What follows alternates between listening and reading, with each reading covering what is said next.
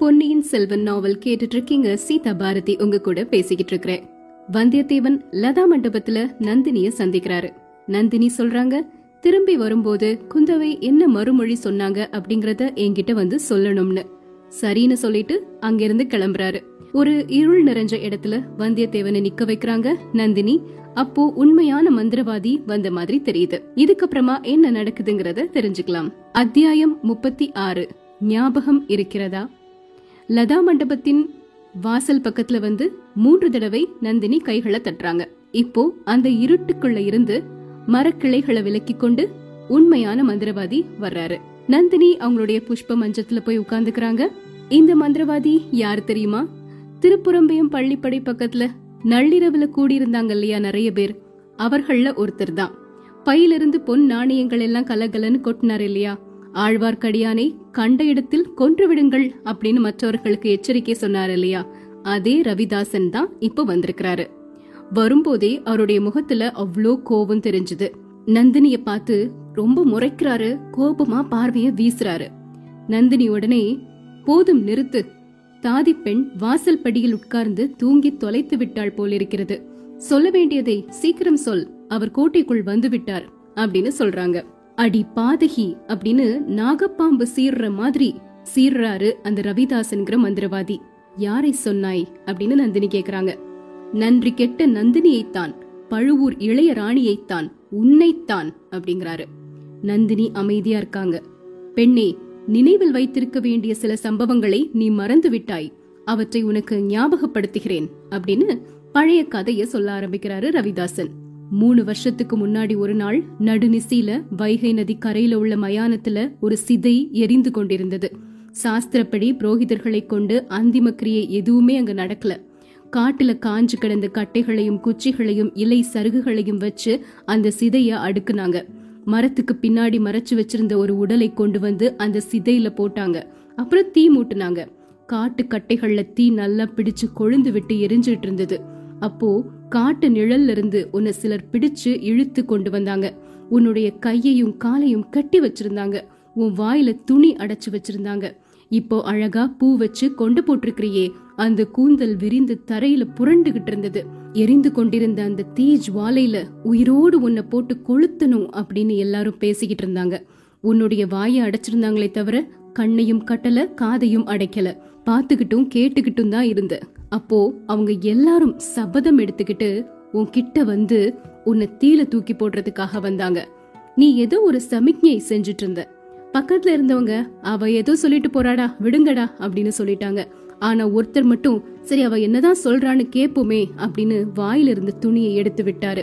அப்போ நீ என்ன சொன்னேன்னு ஞாபகம் இருக்கா? அப்படின்னு கேக்குறாரு ரவிதாசர். நந்தினி எதுவுமே பேசல அமைதியா இருக்கிறாங்க. ஏன் பேச மாட்டேங்கிற? அதையும் நானே சொல்றேன். அந்த மனிதர்களை மாதிரியே நீயும் பழிவாங்கும் விரதம் பூண போவதாக சொன்னாய். பழி வாங்குவதற்கு அவர்களை காட்டிலும் உனக்கே அதிக காரணம் உண்டு என்று சத்தியம் செய்தாய். உன்னுடைய அழகையும் மதியையும் அதற்கே பயன்படுத்துவதாக சொன்னாய். அவர்களுக்கு முடிந்த அளவு உதவி புரிவதாகவும் சொன்னாய். சபதத்தை நிறைவேற்றியதும் நீயே உயிரை விட்டுவிட தீர்மானித்திருப்பதாக ஆணையிட்டு சொன்னாய். மற்றவங்க கூட உன்னை நம்பல. ஆனா நான் நம்பினேன். நம்பி உன்னை தீயில் போட்டு விடாமல் தடுத்தேன். உன் உயிரை தப்புவித்தேன். இதெல்லாம் உனக்கு ஞாபகம் இருக்கா? அப்படின்னு கேக்குறாரு ரவிதாசர். ஞாபகம் இருக்கிறதா என்றாய் கேட்கிறாய்? என் நெஞ்சில் அவ்வளவும் தீயினால் எழுதியது போல் எழுதி வைத்திருக்கிறேன் அப்படிங்கிறாங்க. திரும்ப ரவிதாசன் சொல்றாரு பின்னர் ஒரு நாள் நாம எல்லாரும் அகண்ட காவேரி கரையோரமா காட்டு வழியில போயிட்டு இருந்தோம் திடீர்னு பின்னாடி குதிரையில வீரர்கள் வரக்கூடிய சத்தம் கேட்டது. அவங்க போற வரைக்கும் ஒவ்வொருவரும் தனித்தனியா காட்டுல ஒளிஞ்சுக்கலாம் அப்படின்னு தீர்மானிச்சோம். ஆனா நீ மட்டும் அந்த தீர்மானத்தை மீறி வழியில போய் நின்ன. அந்த வீரர்கள் உன்னை பிடிச்சுக்கிட்டாங்க. அவர்களுடைய தலைவனாகிய பழுவேட்டரையன் உன்னை கண்டு மயங்கி உன் மோக வலையில் வீழ்ந்தான். அவனை நீ மணந்தாய். என்னை சேர்ந்தவங்க எல்லாருமே நான் ஏமாந்து போயிட்டேன் அப்படின்னு சொன்னாங்க. எப்படியோ ஒரு நாள் உன்னை தனியா கண்டுபிடிச்சு கத்தியால உன்னை குத்தி கொன்னரணும்னு நினைச்சேன்.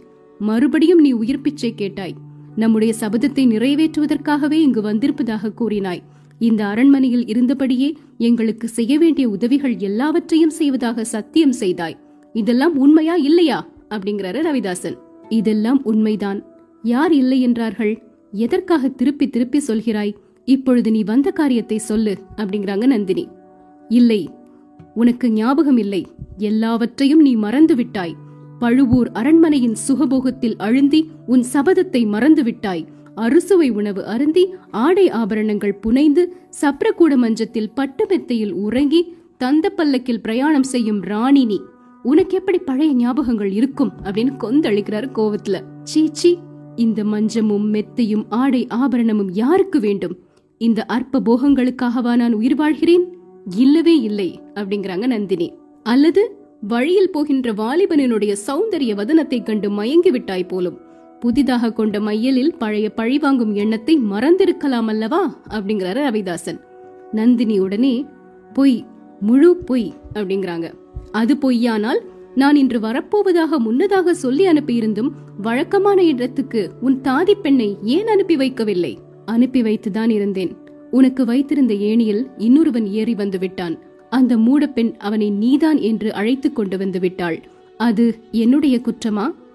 யாருடைய குற்றமா இருந்தால் என்ன? இன்னும் ஒரு கணத்தில் என் உயிருக்கே ஆபத்து வருவதாயிருந்தது. அந்த வாலிபனை தேடி வந்த கோட்டை காவலர்கள் என்னை பிடித்துக் கொள்ள இருந்தார்கள். அரண்மனைக்கு பக்கத்தில் உள்ள குளத்தில் மூச்சு திணறும் வரையில் மூழ்கியிருந்து அவர்கள் போன பிறகு தப்பித்து வந்தேன். சொட்ட சொட்ட நனைந்து வந்தேன். அது உனக்கு வேண்டியதுதான். என்னை சந்தேகித்த பாவத்தை அந்த முழுக்கினால் கழுவிக்கொண்டாய் அப்படிங்கிறாங்க நந்தினி. பெண்ணே சத்தியமாக சொல் அந்த வாலிபனனுடைய அழகில் நீ மயங்கி விடவில்லையா என்ன வார்த்தை இது? ஆண் பிள்ளைகளின் அழகை பற்றி யாராவது பேசுவார்களா? இந்த வெக்கங்கட்ட சோழ நாட்டில்தான் அரசன் அழகன் என்று கொண்டாடுவார்கள். ஆண் பிள்ளைகளுக்கு அழகு உடம்பில் உள்ள போர் தழும்புகள் அல்லவா? அப்படிங்கிறாங்க. அப்படியானால் எதற்காக அவனை இங்கே தருவித்தாய்? அவனிடம் இவ்வளவு நேரம் என்ன பேசிக் கொண்டிருந்தாய்? அப்படின்னு கேக்குறாரு. ஒரு முக்கியமான லாபத்தை கருதியே அவனுடன் பேசிக் கொண்டிருந்தேன். இவன் காஞ்சியிலிருந்து பழையாறைக்கு ஓலை கொண்டு போகிறான். பழையாறையில் உள்ள பெண் புலிக்கு கொண்டு போகிறான். அதை என்னிடம் காட்டினான். அவள் கொடுக்கும் மறு ஓலையை என்னிடம் கொண்டு வர வேண்டும் என்று சொல்லிக் கொண்டிருந்தேன். அதற்குள் நீயும் வந்து விட்டாய். இதனாலெல்லாம் நமக்கு என்ன பிரயோஜனம்? அப்படின்னு திரும்பவும் கோவத்துல கேக்குறாரு அந்த ரவிதாசன். உன்னுடைய அறிவின் ஓட்டம் அவ்வளவுதான். புலிக்குலத்தை அடியோடு அழிப்பது என்று நாம் விரதம் கொண்டிருக்கிறோம். ஆனால் நீங்கள் ஆண் புலிகளை மட்டுமே எண்ணிக்கொண்டிருக்கிறீர்கள் பெண் புலியினாலும் குலம் வளரும் என்பதை மறந்துவிட்டீர்கள். அது மட்டுமல்ல தற்பொழுது இந்த சோழ சாம்ராஜ்யத்தை ஆழ்வது யார் என்று எண்ணியிருக்கிறாய்? பலமிழந்து செயலிழந்து நோய் படுக்கையில் படுத்திருக்கும் கிழவனா? காஞ்சியிலும் இலங்கையிலும் உள்ள இளவரசர்களா? இல்லை. பழையாறையில் உள்ள பெண் புலிக்குட்டிதான் இந்த ராஜ்யத்தை ஆழ்கின்றது அரண்மனைக்குள் இருந்தபடி அந்த கர்வக்காரி சூத்திர கயிற்றை இழுத்து எல்லோரையும் ஆட்டி வைக்க பார்க்கிறாள். அவளுடைய கொட்டத்தை நான் அடக்குவேன். அதற்காகவே இந்த வாலிபனை உபயோகப்படுத்திக் கொள்ளப் போகிறேன். அப்படின்னு சொன்ன உடனே ரவிதாசனுக்கு மனசுல கொஞ்சம் நம்பிக்கையும் வந்துருச்சு. ஓரளவுக்கு வியப்பாகவும் இருக்குது. சரி இதெல்லாம் உண்மை என்பது என்ன நிச்சயம்? உன்னை நான் எப்படி நம்புவது? அப்படின்னு கேக்குறாரு. அந்த வாலிபனை உன்னிடமே ஒப்புவிக்கிறேன். நீயே அவனை சுரங்க வழியில் கோட்டைக்கு வெளியே அழைத்து கொண்டு போ. கண்ணை கட்டி அழைத்து கொண்டு போ.